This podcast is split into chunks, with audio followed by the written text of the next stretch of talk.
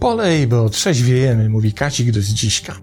Bawić się trzeba krótko, ale intensywnie. Ostatni dzień tygodniowych wakacji nad morzem wzdycha Zdzisiek, a ja się czuję bardziej zmęczony niż jak tu przyjechaliśmy. Nie marudź, Kazik już prawie wrzeszczy do zdziśkowego ucha, żeby zagłuszyć hałas pobliskiej dyskoteki. Zaraz rozpalimy grilla, jak tylko przestanie padać i nic się nie martw, odpoczniesz sobie w pracy. Zdzisiek patrzy na szwagra i dochodzi do smutnej konstatacji, że zaraz po powrocie trzeba będzie wykombinować jakieś L4 albo przynajmniej na kilka dni przenieść się na zdalną, bo jest nie tylko coraz bardziej zmęczony, ale też zaczyna być rozdrażniony i poirytowany. Czym? No właśnie nie wiadomo do końca, ale wychodzi mu na to, że chyba w ogóle ludźmi. O ile dość dobrze obił nam się o uszy termin wypalenie zawodowe, o tyle raczej nie uświadamiamy sobie istnienia zjawiska o podobnej nazwie, którego efekty zataczają o wiele większe kręgi niż tylko nasza życiowa aktywność zawodowa. To wypalenie społeczne, zwane w niektórych źródłach społecznym wyczerpaniem. Problem w tym, że wypalenie zawodowe jest przedmiotem wielu badań, prowadzi się szkolenia i kursy pomagające nam go uniknąć, czy sobie z nim poradzić, kiedy już nas dopadnie. Możemy więc zawsze sięgnąć do dość szerokiej literatury tematycznej, do czego w dużej mierze pomocny będzie wujek Google. Jednak już w przypadku wypalenia społecznego nie dysponujemy tak szeroką bazą wiedzy. I to nie dlatego, że samo zjawisko jest nowe, czy też dopiero raczkuje, ale dlatego, że jak do tej pory nie spotkało się z odpowiednio dużym zainteresowaniem badaczy, a przynajmniej nie u nas. W każdym razie, obecnie na całym świecie odnotowuje się coraz częstsze przypadki ludzi, którzy, powiedzmy to brutalnie, mają po prostu dosyć innych ludzi albo mówiąc bardziej delikatnie, stają się nieadekwatnie zmęczeni w efekcie interakcji społecznych, co powoduje szereg reakcji takich jak unikanie, wycofanie i towarzyszących im uczuć rosnącego niepokoju, stresu, irytacji czy przytłoczenia. Jedną z tez przewijającą się u naukowych komentatorów nasilania się tego zjawiska jest to, że obecne wypalenie społeczne zostało dodatkowo wzmocnione przez niedawny efekt przymusowej izolacji wywołanej społeczną reakcją na pandemię. Jednym zaś z filarów przyspieszenia wypalenia społecznego, które obserwowane jest obecnie, ma być efekt nazwany już w latach 80. przez rumuńskiego autora Konstantina Toju efektem wypuszczenia z internatu. Toju opisał sytuację, w której mamy grupę młodzieńców zamieszkujących internat o dość surowych regułach. Kiedy przychodzi koniec roku szkolnego i wreszcie bohaterowie tej opowieści ruszają w miasto, to będąc niejako spuszczeni z odbierającej wolność smyczy, najprawdopodobniej w tymże mieście nabroją dużo bardziej niż w sytuacji, w której w ich internacie nie byłoby tak surowych zasad izolowania ich od reszty społeczeństwa. Chłopaki więc robią burdę w miejscowej knajpie, po czym lądują w areszcie. Podobny efekt znamy również sprzed dwóch czy trzech dekad, kiedy to rezerwiści po odbyciu zasadniczej służby wojskowej wracali do domu. Sam widok zawieszonych na plecach kolorowych chust z daleka informował okoliczną ludność, że raczej na ulicę tego wieczoru nie ma co wychodzić.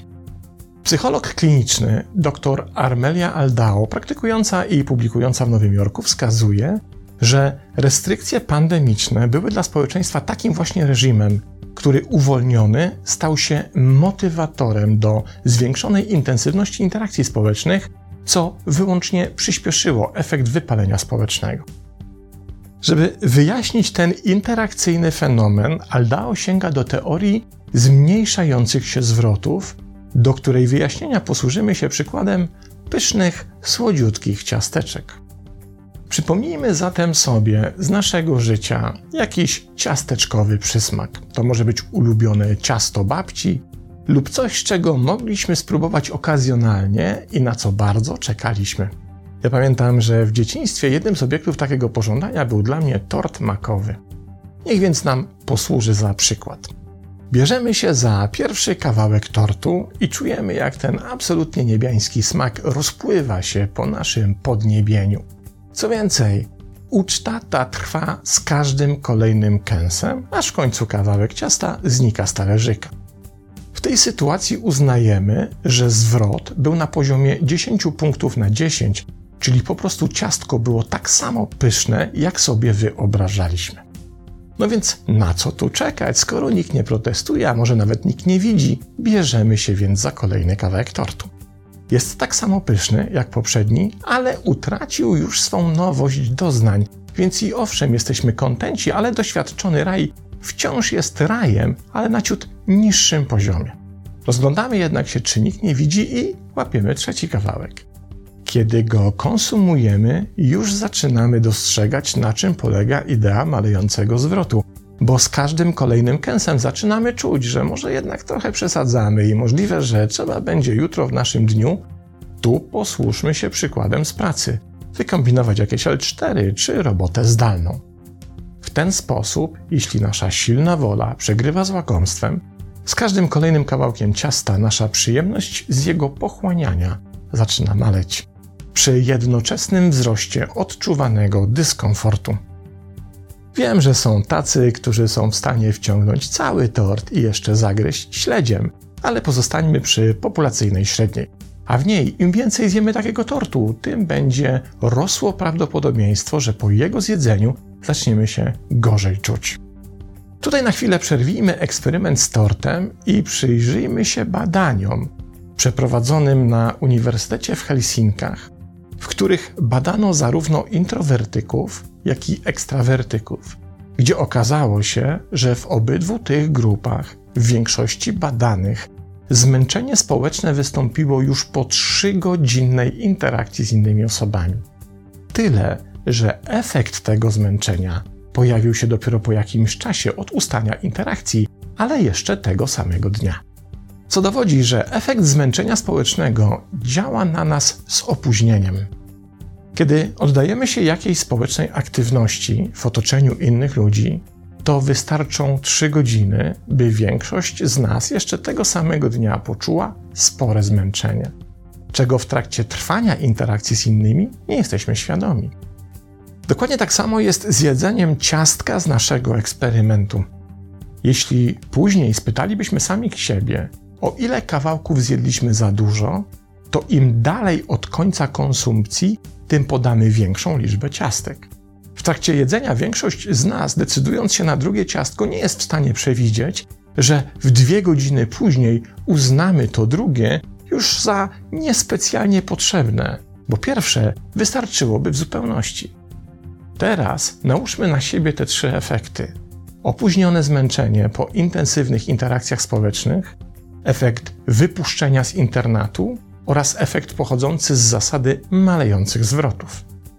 Otrzymamy w ten sposób mieszankę wybuchową, w której okresowy brak dostępu do tortu powoduje, że kiedy ten dostęp jest już możliwy, to próbując nadrobić stratę, zachłystujemy się obecnymi możliwościami, jednocześnie w trakcie konkretnych interakcji nie będąc świadomymi przekroczenia pułapu malejących zwrotów i tego, że w konsekwencji zwielokrotnimy prawdopodobieństwo wystąpienia wypalenia społecznego. I to zjawisko jest obecnie na świecie obserwowane coraz częściej. Czy tak jest i u nas? By odpowiedzieć na to pytanie, nie trzeba rozglądać się po znajomych, wystarczy pod tym kątem zaobserwować samego siebie i odpowiedzieć sobie, czy obecnie po interakcjach społecznych, po kontaktach z innymi ludźmi, nie czuję większego zmęczenia, irytacji, niepokoju czy stresu niż kiedyś? Albo czy wspomniane emocjonalne efekty nie pojawiają się we mnie szybciej i czy nie są nieco nieadekwatne do ich źródeł? Przecież Kazik zawsze był taki sam, a jego ulubiona mantra polej, bo trzeźwiejemy towarzyszyła mu odkąd pamiętam, jednak teraz wydaje mi się to dużo bardziej wkurzające i osłabiające. Geraldine Orientas, autorka serwisu Psych Central, podaje listę najwcześniejszych oznak mogących świadczyć o tym, że w naszym życiu zbliża się wypalenie społeczne i na górze tej listy umieszcza kłopoty ze snem, które są pierwszą ostrzegawczą lampką, i jej znaczenia nie powinniśmy pomijać. W dalszej kolejności pojawia się poczucie nadmiernej reaktywności, niedostatek energetyczny i coraz częściej obecne oraz trwające dłużej spadki dobrego samopoczucia. Gdy zaś wypalenie społeczne wchodzi w fazę stałego towarzysza naszego życia, wraz z nim w systemie pojawiają się uczucie bezradności i beznadziei, trwały stres, spadek motywacji do robienia czegokolwiek, efekt wycofania się i pierwsze oznaki nadchodzącej depresji. Jakie jest wyjście, kiedy zaobserwujemy u siebie powyższe efekty pojedynczo lub występujące wspólnie? Tutaj najczęściej popełnianym błędem jest całkowite odcięcie interakcji społecznych. To tak, jakbyśmy sobie w ogóle odmówili spróbowania czasem makowego tortu, czy sami siebie uwięzili z powrotem w rygorystycznym internacie. W ten sposób jedynie wzmocnimy mechanizm spuszczenia ze smyczy, który pojawi się prędzej czy później jako niechybna reakcja stłamszonych możliwości. Zacznie się huśtawka ze skrajności w skrajność, która sama w sobie stanie się jeszcze bardziej dla nas destrukcyjna. Kluczem nie jest całkowite odstawienie ciastek, ale takie z nich korzystanie, by utrzymywać pod kontrolą zdrowy poziom cukru, zabezpieczając się w ten sposób przed najprzeróżniejszymi choróbskami wynikającymi z jego przekroczenia. W kontekście społecznym działa ta sama zasada, tylko ty wiesz, jaki poziom społecznych interakcji, jaka ich intensywność czy częstotliwość jest dla ciebie optymalna i zdrowa. W jakich społecznych aktywnościach i z kim się najlepiej czujesz. Jeśli Twoje osobiste normy są na przykład przekraczane w Twoim życiu zawodowym, to nie masz specjalnie innego wyjścia. Albo trzeba będzie pomyśleć o zmianie pracy, albo w taki sposób wyregulować społeczną aktywność prywatną, by za jej pomocą stworzyć dla siebie możliwie najlepszą profilaktykę przeciwko społecznemu wypaleniu. I niestety zacząć należy już teraz. Pozdrawiam.